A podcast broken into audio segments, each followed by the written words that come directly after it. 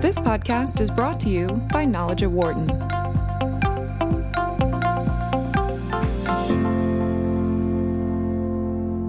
Welcome to Knowledge at Wharton. I'm Angie Basiouny. Joining me today is Dr. Ingrid Nembhard. She's a Wharton Healthcare Management professor, and her latest research is an intriguing look at something that, as patients, we all want more of, but can sometimes be in short supply, especially when we go to our busy doctor's office or a hospital. And that's a feeling of empathy. Her published paper is titled A Systematic Review of Empathy in Healthcare. And we want to mention one of her coworkers, Dr. Guy David, a Wharton Healthcare Management professor. Dr. Nembhard is here with me today to talk about the latest research. Ingrid, thank you so much for joining me. I've been looking forward to talking with you on this program. Angie, thanks for having me. It's nice to have the opportunity to talk more about this research and particularly the importance of empathy in healthcare, which I think is a really important topic. Well, I want to start with a really basic question, which is why is empathy in healthcare important? I mean, if I go see my doctor and I know that she's board certified, she graduated top of her class, I know I'm going to get good care. So, what difference does it make if she doesn't make me feel warm and fuzzy? I'm so glad you started with that question because I think we often skip over this most basic point and assume that everyone is clear on that, right? You go in, you're going to get great care, and you may get great clinical care, but that's different from empathy. And I think there's some, we, we sort of also assume that everyone is clear on what empathy is and its role in healthcare. Broadly speaking, empathy refers to understanding another person's feelings and their thoughts and feeling those congruent thoughts and states. In the context of healthcare, there's actually a specific definition of empathy now. And empathy is defined in healthcare as understanding and feeling a patient's emotions and perspective and offering a response, for example, how you communicate with that patient that reflects understanding and that actually aims to help them. So, this question that you asked, why does empathy matter in healthcare? Well, when there's insufficient empathy, there's really that basically means there's diminished understanding of the patient's perspective. On the other hand, when there's higher empathy, there's understanding. And in principle, that understanding matters because it cultivates efforts to better meet patient needs through both interpersonal choices, such as speaking with care, and operational choices, such as connecting patients with resources, whether they need mental health providers or they need transportation, things that really can facilitate their care experience and their actual care and health. We know from, I think, now looking at the research, and even if you thought about this theoretically, that the more that understanding is present, the more likely patient centered care plans are likely to be made. The better the patient care experience will be, the greater patient adherence to their plans will be. That all means that we can expect on the outside of that better patient, worker, and organizational outcomes, whether you think about clinical outcomes or you think about worker job satisfaction, because they're getting the information they need to be able to treat patients the way they should, mm-hmm. and they're getting better patient experience ratings. So you know why it matters it's the beginning of a positive cascade i think for patients and healthcare and even for workers. That's a really great way of looking at it.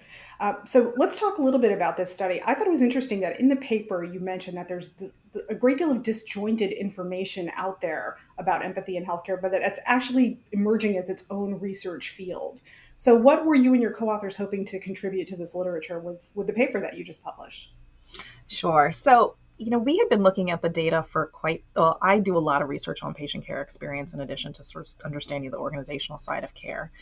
And the data at this point is pretty robust that a lot of patients are having poor patient care experiences. Mm. And there's been this growing attention now to the relational side of healthcare. That's really led to a lot of investigation over the last several years, really 50 years now, about what facilitates and what hinders empathy, what outcomes come from empathy, how best can we measure empathy, who is likely to give you empathy, who is unlikely to give empathy, who is likely to get empathy, who is likely to uh, not get empathy, and then how do you go about increasing it. And so these investigations have been occurring for the last 50 years. We see that mm, largely they've been occurring by individual researchers, independent investigations, and they've been published in a wide variety of journals, whether it's health services research or medicine or general management journals. What that means is we've seen this large body of work growing over uh, the last 50 years. That really means that we can now say that there is a field of empathy. There is an right. actual research field of empathy because there has been a lot of attention in this field. But it's all disparate. And so there's that's the state, you haven't had yet the research that integrates all of that knowledge. And so my colleagues and I have been really thought have been really thinking about this and thought we're reached a time now where we need to pause. We need to pause and take stock of the field. We need to see what lessons can be extracted from the 50 years of research.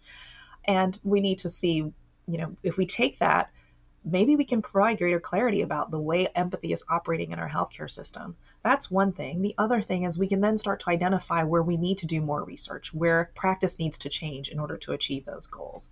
And so we decided to do a systematic review of the 50 years worth of research, empirical quantitative research on empathy.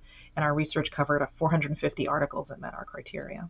It was a tremendous amount of data to go through. And uh, so let's talk about the, the takeaways from that research you guys did find that more empathy ends up with better healthcare outcomes and that there are five factors that predict empathy. Can you take us through those those factors?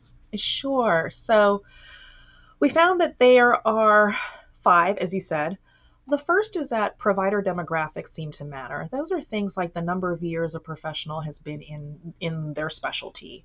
We also see that it varies by characteristics like gender and the specialty. So perhaps not surprisingly, uh, primary care physicians, those in behavioral health, tend to display more empathy than our our colleagues who are maybe more on the surgical side, or would say is the sort of acute experiences with patients.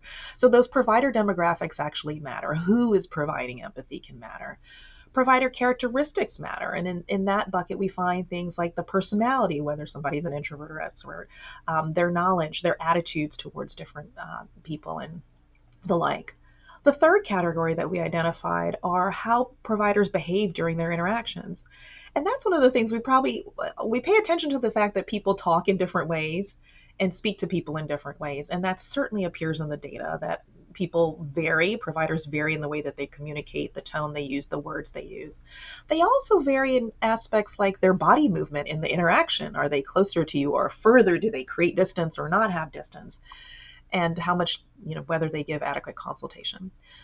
The fourth bucket of things that we find are target characteristics. So when we say target, we're referring largely to patients as the person who'd be the target of that empathetic interaction.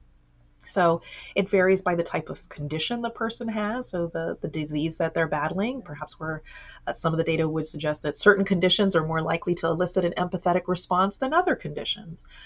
Uh, someone's socioeconomic status, whether they have more income or less income, tends to influence um, the level of empathy that's directed towards them.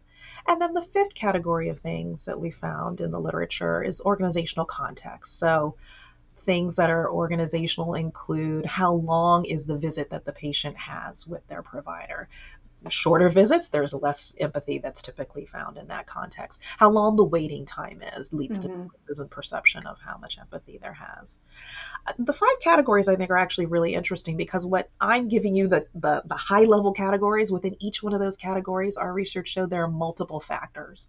Well, and speaking of that, let me ask you because when you mentioned the provider characteristics, I was curious about whether you found differences between male providers and female providers because we often, it's a stereotype, but we often associate more empathy with women. Yeah. Was there a difference? There was. okay. a stereotype that holds true then. I could even check. I could even check the numbers quickly. Uh, yeah. um, if you want to be precise with that, I sure. Well, and while you're doing that, I'm going to set you up with my next question, which is in that paper that you you you also looked at some interventions that mm-hmm. can increase empathy among these health caregivers, things that that can be done to to maybe raise their awareness about it. What are those interventions, and how do they work? Yeah so i mean naturally once we just once the field has appreciated that empathy might matter we start to think about well how do we increase it and most of those have been individual level educational interventions. Mm. So things like training participants how to do a particular skill, like how to communicate well in an empathetic way. We see uh, some studies that focus on having a course. So a person goes through a series of lectures about how to be empathetic or what empathy behavior entails. Sometimes there are workshops where you'll role play uh, and, and get feedback on how you behave, simulations, visuals, videos. Um, the category that probably most uh, caught my attention is treatment for empathy. So there are studies that show, uh, I hadn't heard about this before we did this research, transcranial direct current stimulation. So oh actually stimulating that part of the brain oh boy. with empathy. Not sure I want to submit myself to that, but the new direction. Um, right. And so there, there, there are a lot of options that are on the table for improving and increasing empathy. Most of them educational interventions. So it's really no different than any other kind of training we might get at work. Uh, we have, you know, training how to use our software, our operating systems, training on sexual harassment, train diversity training. There's all sorts of training out there. So this is another method, another way to improve your how your performance at your job. Yeah. I think for us, though, the thing that was surprising when we looked through the literature was not that education may make a difference, mm-hmm. because for all the re- all of the areas in which you said we see those kinds of programs being deployed. For us, looking at the data, it was surprising that there were no studies of organizational interventions. And so, even because when we looked, one of the factors that we found was significant was organizational context. So we right. know that organizations can matter. I guess in some sense, thinking about it, the absence of organizational interventions may reflect the fact that we think of empathy as a human trait, mm-hmm. right? So why make it part of the organization? Right. You don't need to be trained in empathy. You don't need to be trained in empathy. Of course, we're all human, so we know right. how to be empathetic. But if you think about it, if empathy benefits from, if the provision of empathy benefits from having dedicated time and people and processes and leadership, then it totally makes sense that we need to direct greater attention to organizational interventions for improving empathy.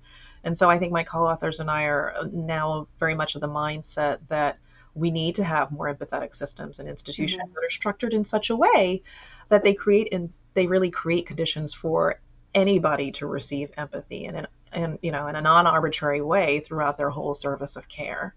And we've seen that like we've seen that organizational interventions can work. We see it around patient safety. It used to be that you thought safety was the type of thing that a provider delivered to a patient. Innovation was the type of thing that an entrepreneur delivered.